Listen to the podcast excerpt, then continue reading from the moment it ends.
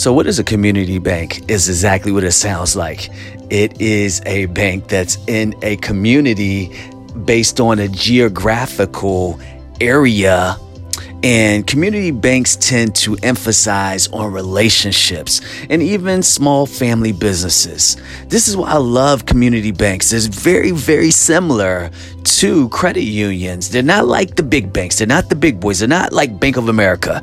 No, you know, they're the small banks. They're like the PNC, the SunTrust. They're the smaller banks. But what I also like about community banks is they really want to make sure that they help the community. So if you're looking for lending, go to community banks. There, you're you're gonna get the money faster there than you would at the big banks.